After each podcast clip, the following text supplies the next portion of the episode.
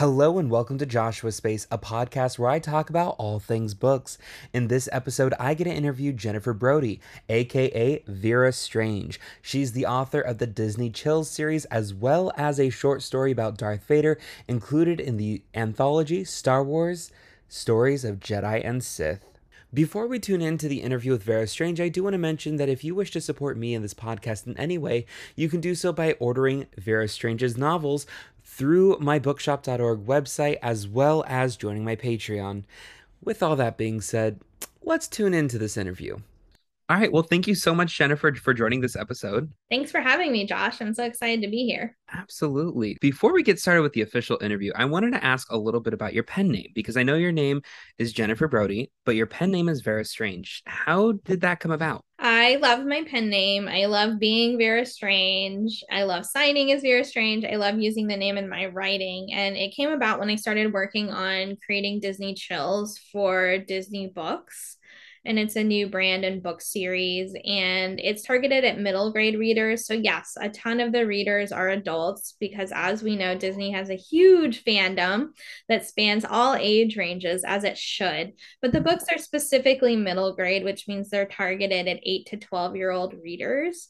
And one of the things i love about this age of reader is you can still kind of believe in things. And the series is spooky. It is a horror series at heart. It is like goose goosebumps.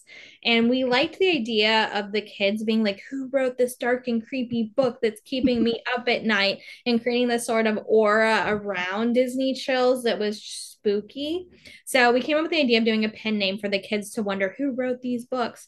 And it was a brainstorming thing. We went back and forth on different names and different ideas for what it could be. I think at one point it was going to be WD Strange for like Walt Disney Strange, but of course I'm a girl of sorts. And I don't know, it just seemed like it might be fun to have that representation. So somehow along the way, we settled on Vera Strange, which just felt right. And it's been so delightful and fun. I love being her. You know, when people write to me, I go, I hope you enjoy the nightmares or happy nightmares. Or I, I like to pretend that like I enjoy scaring kids. So it's kind of a fun persona for me to have. And um, it's fun because Vera Strange has spanned beyond just Disney, as you know, because we met at Star Wars Celebration. Yeah. I wrote the Darth Vader story for the new anthology, Stories of Jedi and Sith from Lucasfilm, and we put that under the same name. So I actually intend in the future that more of my work will probably go under my pen name. And part of it is just because I absolutely love my pen name. I always, my whole life, have felt like I had a really boring name uh, like very generic. I think Jennifer was the number one girl's name my birth year, and my parents totally thought they were being original. Like we thought we were being original because we didn't know anyone named Jennifer. And then newsflash, number one name. So my whole life, my college roommate was also named Jennifer at Harvard. I've had so many Jennifers. It's the Jennifer Jessica era of baby naming. Yeah. So I've always kind of been like, I don't like my name. I wish I had a unique and original name. But I also know people have unique and original names. Like, I wish my parents just give me a boring name because my whole life has been a nightmare trying to spell it or get it pronounced right in class. So I guess it goes grass is greener. But yeah, yeah my pen name's my favorite. And I kind of like having a little bit of a veil between me and who I am as a person and what I write because I don't write anything like memoir, anything real world. I write very epic fantasy, sci-fi, spooky. So I kind of like creating a, a, veil between me and and the fiction I write. That's awesome. So how long have you been writing for then? I didn't start writing seriously until I was 28 years old. Okay. Especially prose and fiction. I have always been a huge reader, which I guess should have been a clue. I was an obsessive reader as a kid. I could read a book a day, and I grew up in a small town where I didn't always feel I fit in for a lot of reasons. And so fiction was really my lifeline. Like reading gave me a, a way to see different worlds, different parts of life, and escape a lot. So my nose was always in a book. And I think part of why I didn't know I could become a writer is I just didn't know that was a thing you could do. because know, most of the writers, authors I was aware of at that age were like old white dudes. And like it just seemed to me, didn't seem like something that a normal person like me, a little girl in a small town, could aspire to be. And that is a lot of what you read coming up in school. You know, it's like the Hemingway kind of stuff. And I just couldn't relate to that. And this is before the explosion of young adult literature, right? So a lot of what was being published or that we were exposed to wasn't the kind of stuff I would have wanted to write about anyway. And so somehow I latched down to the idea that I could be a filmmaker. I wanted to be a movie director. And it is specifically, I was also, as much as I was obsessed with books, I was always obsessed with film and television. And I'm continue to this day to be a huge fan. And the whole first part of my career was spent working in Hollywood for these reasons. And it was John Singleton who directed Boyz n the Hood. Somehow I, well, I loved the film. I mean, who didn't? The film is triumphantly great. And what it was, I think I saw an interview with John, and he's just such a talent. But he kind of gave me the idea that if he could do this thing, this guy who came from nothing, who came up and ended up telling his story and this incredible story, that anybody could do it, that it was possible. So, John Singleton, somehow I got the idea that anything was possible and film, and you could be a film director. So, that's what I, I latched onto. And I went to college, I went to Harvard, but I studied film and art and ended up interning at Disney when I was in college for a producer on the lot, and we were making a little indie film that was shot in LA, $5 million movie called Donnie Darko.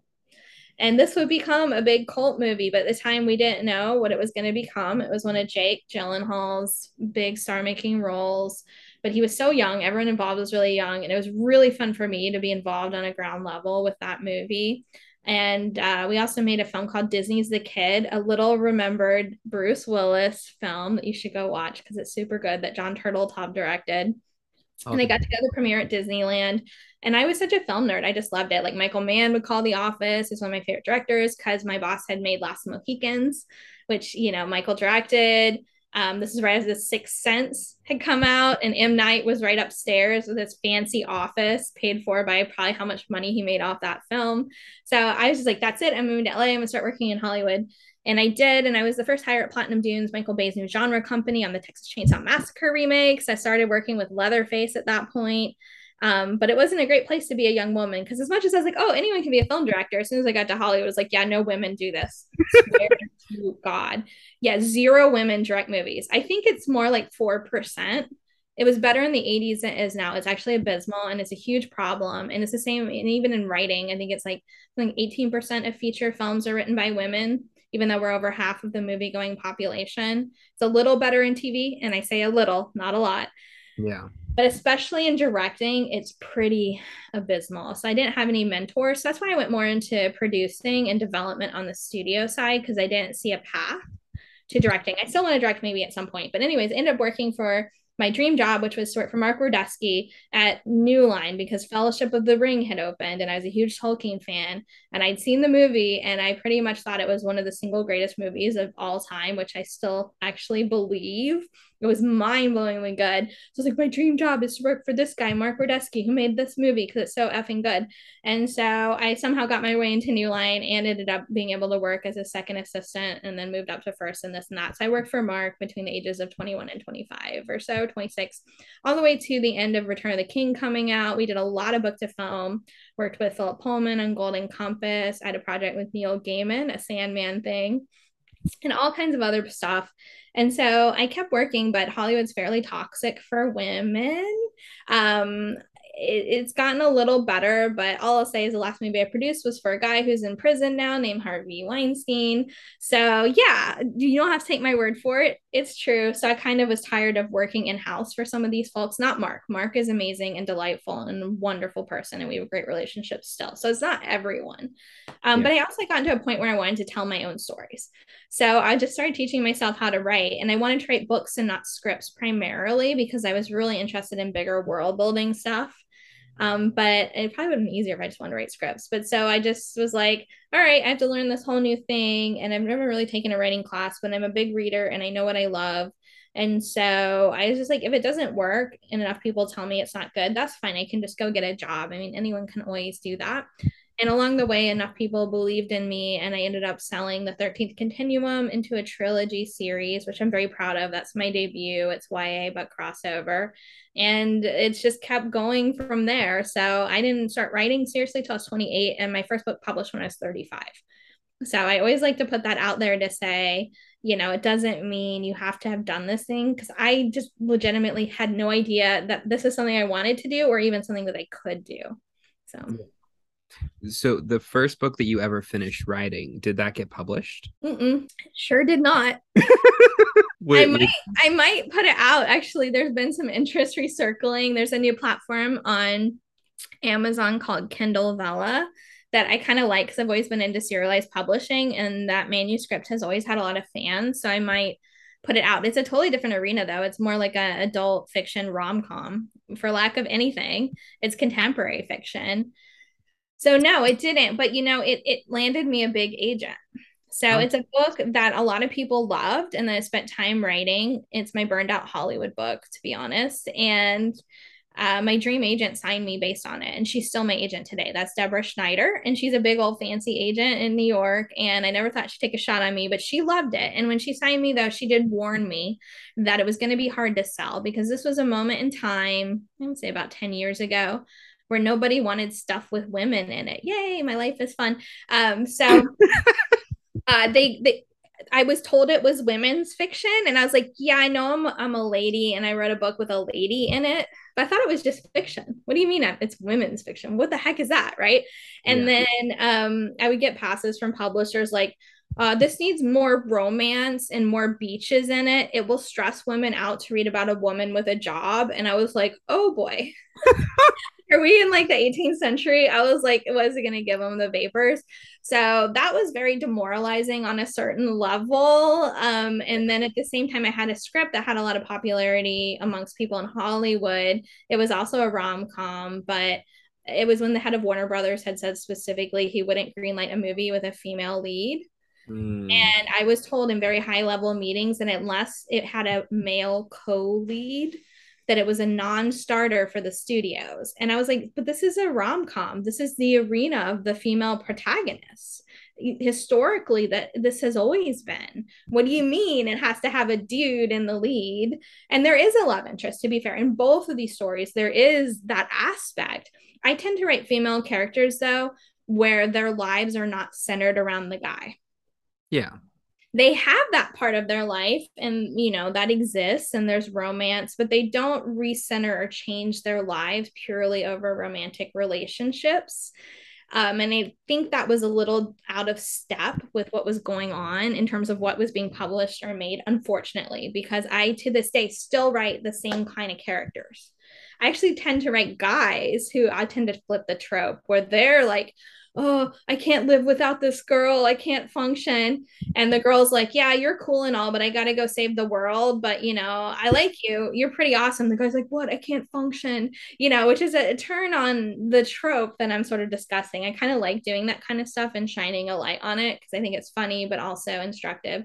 So, anyways, that book did not sell to a publisher, but it has been well loved. I still get asked about it sometimes. And for fun, I might go ahead and just throw it out on a serialized publishing publishing platform because it's a fun read just to do it. Why not? And it is very different from what i ended up read writing later. And i think after all of that stuff i went through i was like screw it. I'm just writing hardcore genre. Forget you all. You know i'm just going to write sci-fi which is what i've been wanting to write. And i'm glad that my second book what was 13th continuum because i don't think i was a strong enough writer to pull off what i did in that series because it is a huge epic universe. It is multiple point of view. It has a big world build and I think I needed to get better as a writer. So I'm really proud of that series. And once I started writing genre stuff like fantasy, sci fi, horror, I'm like, I'm never going back. It's my favorite stuff anyway. It's always been my favorite to read, my favorite to watch.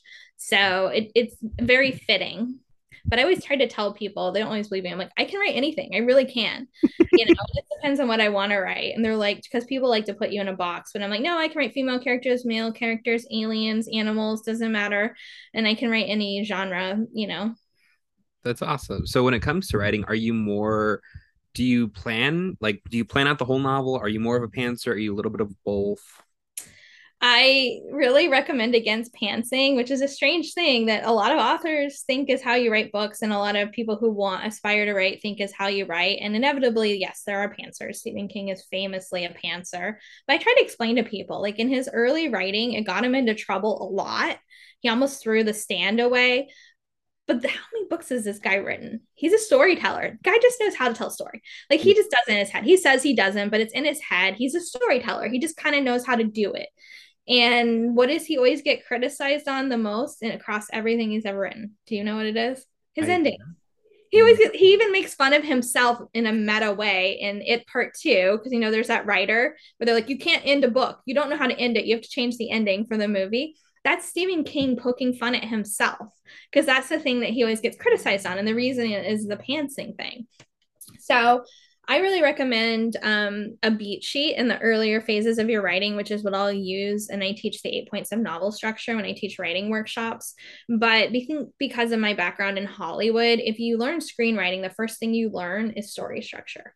Yeah. There is a way to tell a story, and that way will always work. That's what I tell my students. Well, I think it's interesting because yeah. that's one of my favorite questions to ask in like on my podcast when I interview an author is like, are you a pantser? Are you a planner? Are you both? How does that process work for you?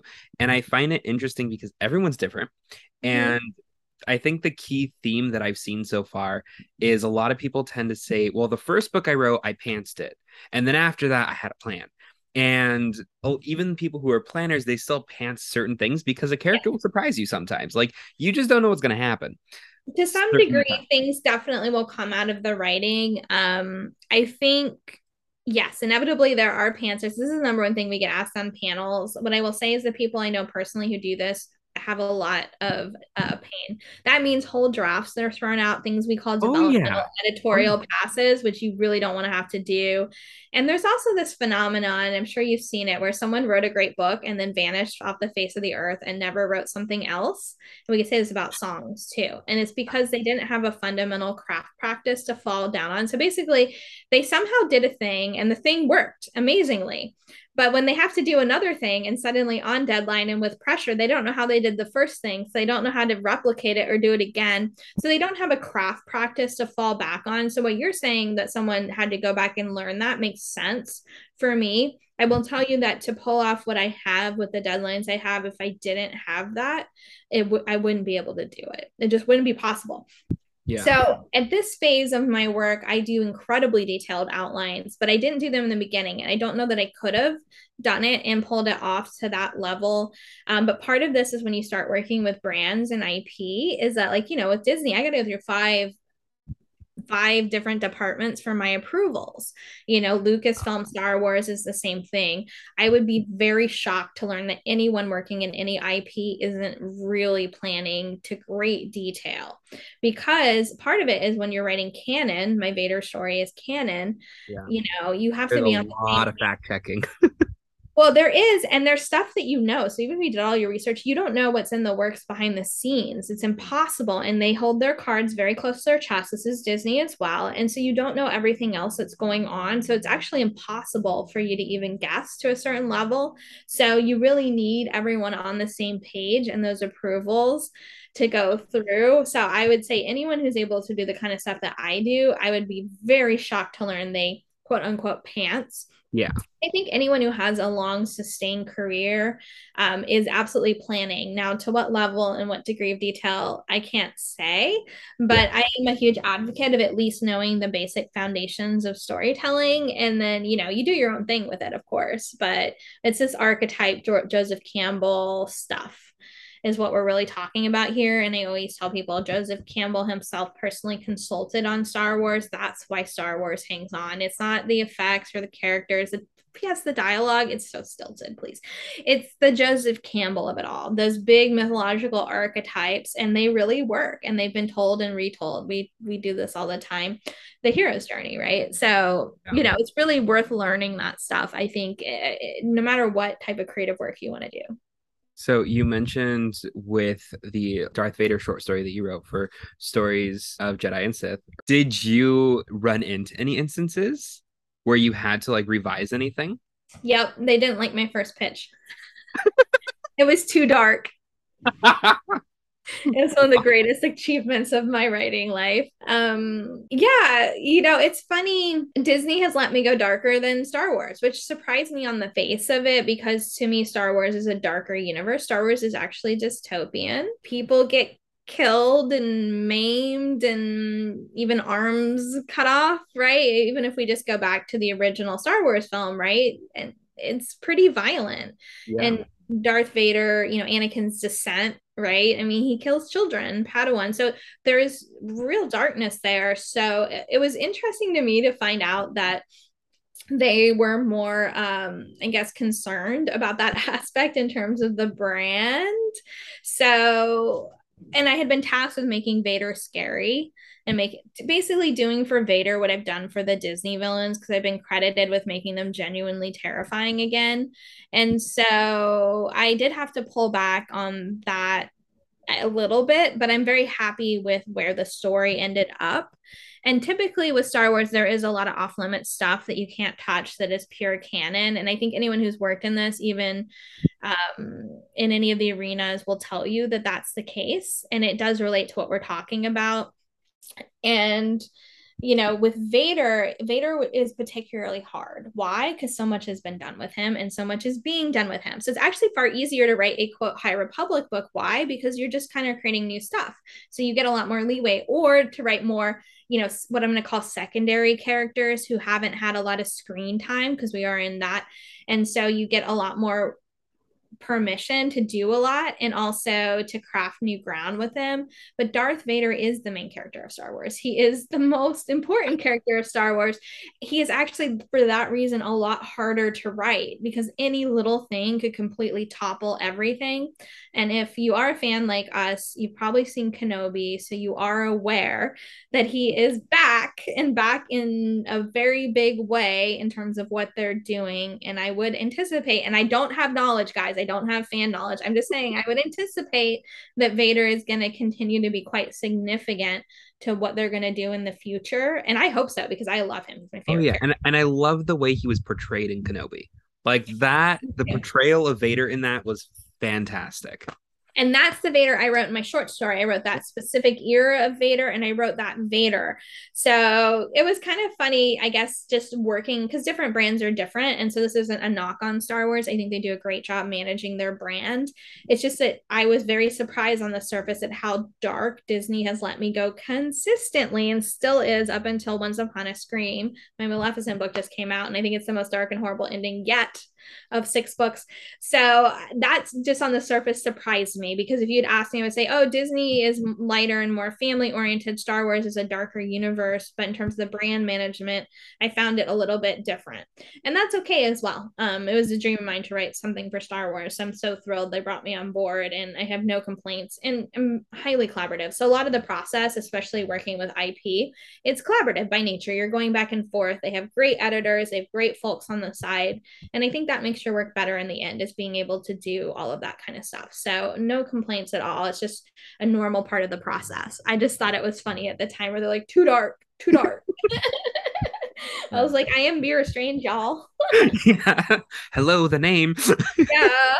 No, I think it's interesting. The first time I heard about like something being having to be rewritten because of canon with Star Wars was it was when I believe it was episode eight or nine they had like all the um, books that were coming up to that point and it was like leading up to this movie and this specific book had apparently half of it took place on the same planet that was going to be in the movie and they had to go to the author and be like hi you have to rewrite the whole book basically. So he had to rewrite two-thirds of the book completely because it was mm-hmm. going to counteract what was happening in the movie, which was going to be released like nine months down the road. So no one knew what was happening in the movie. And so it's like there's so many people involved in playing all these different parts. It's just, it's, I don't know how they keep it straight, but they keep it straight and it's awesome. yeah. And it's important. I know at one point all the Del Rey books, was it Del Rey, were con- declared not canon. Is that right? The yeah. earlier Star Wars stuff was because there's a whole Han Solo backstory where he was raised by Wookiees. I don't think any of that's canon. Every, all the legend is not canon. so go. they basically took out and um so they, they said legend is not canon. So now it's the new canon, quote unquote, or the Disney canon. Uh, right. Uh, which, like even in that, there's so many books. Like, oh my word. I I, I want to say we're at like around 70 at this point. Yeah, and you know, and I think you know Disney has a similar situation going on, which is that they're spanning live action, animated. We could talk. I just wrote Maleficent. We could talk about that. There's a lot going on with her. There's another movie mm-hmm. coming, I believe, and they have TV shows and other programming as well. So it's a similar thing where they're trying to manage all of this and keep it consistent. And it's important because these characters are iconic and carry the flagship of whatever the property is. So it's been just really thrilling though for me to be able to work with these iconic characters that I can't even believe I get to touch. Like can't so, even believe it. It's so crazy. Which one has your been your favorite so far?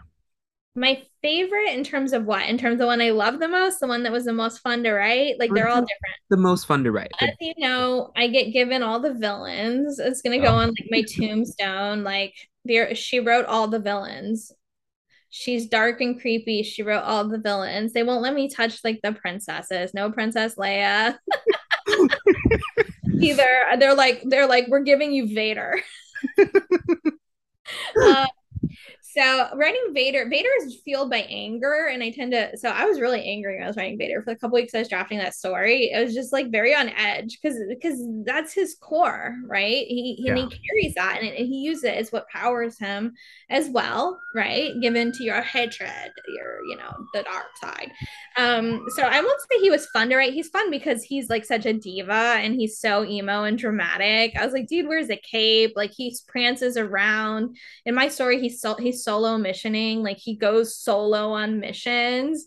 Like he's a blast in like so many ways. He's the king of the backhanded. Like he loves the put down. The Vader put down is so great. He likes to force strangle people. He's quite murdery. He enjoys murder as we saw in Kenobi. And I think when Kenobi came out, that's why I was laughing extra hard at they told me my story was too dark because I was like, Are you kidding me? Look at Vader.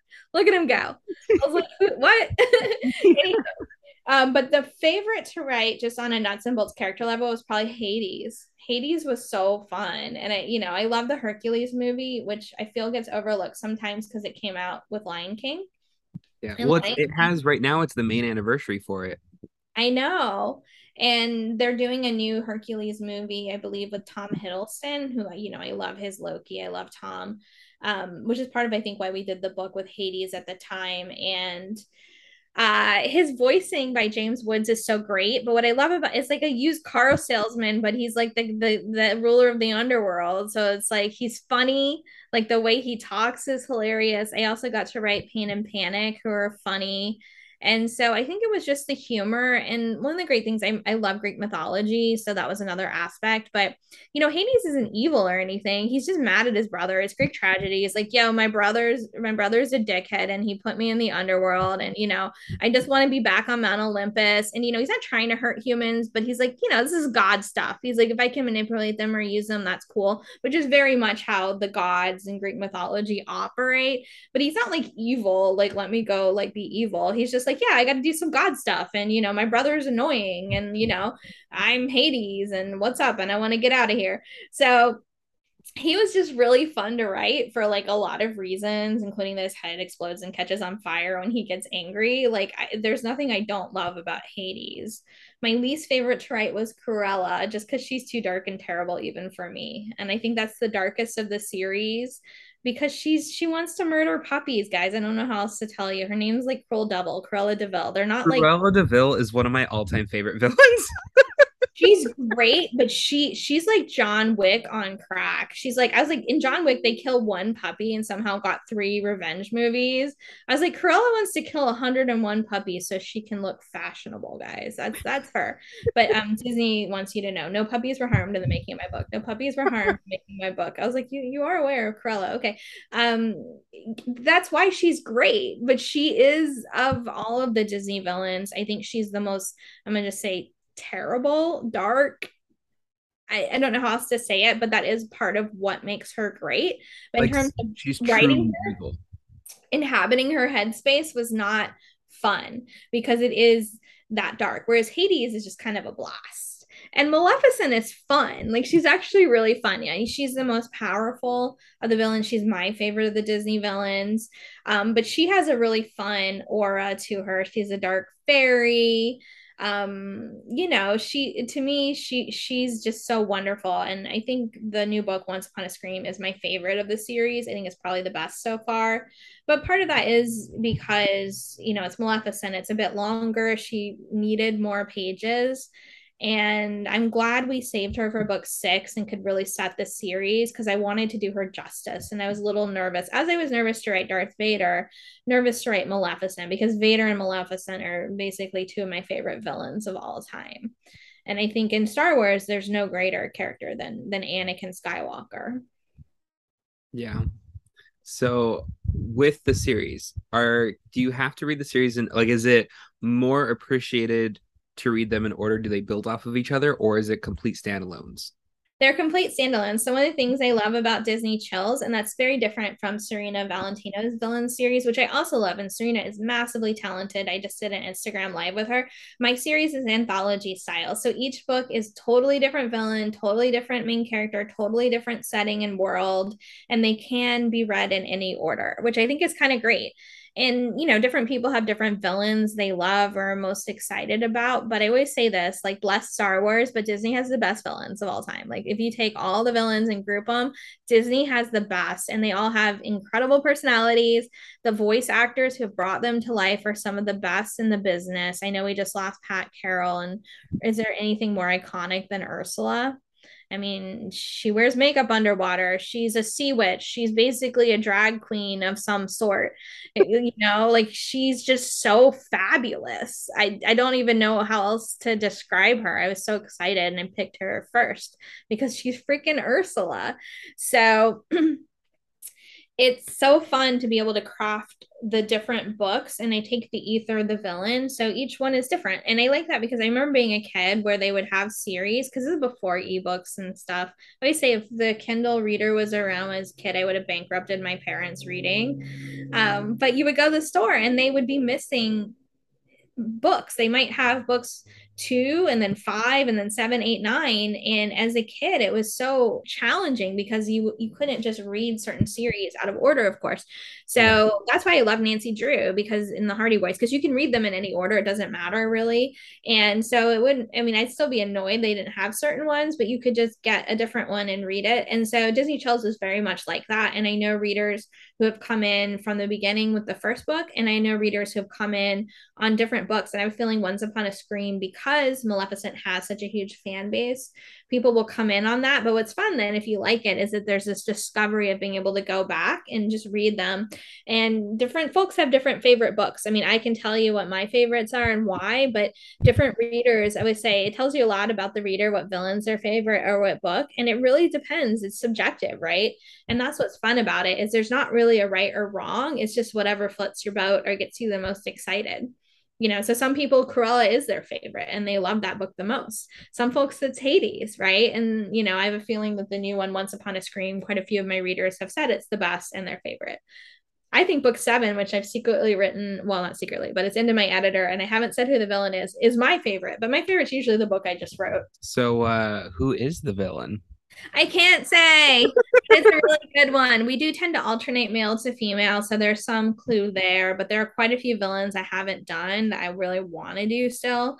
So I would say that this one ended up being more fun than I even thought this one would be. I really like the scenario I crafted, and I think he might surprise some people, like who I chose or who we chose.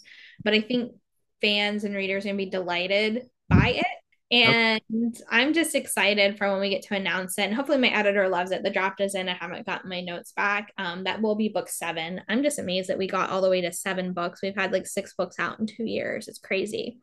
So I hope I get more books though, because I just have other villains like Evil Queen. Like there's so many ones I haven't even done yet that I think would be so much fun. Like Mother Gothel from Tangled would be a blast. She's super creepy. The Queen of Hearts is kind of special.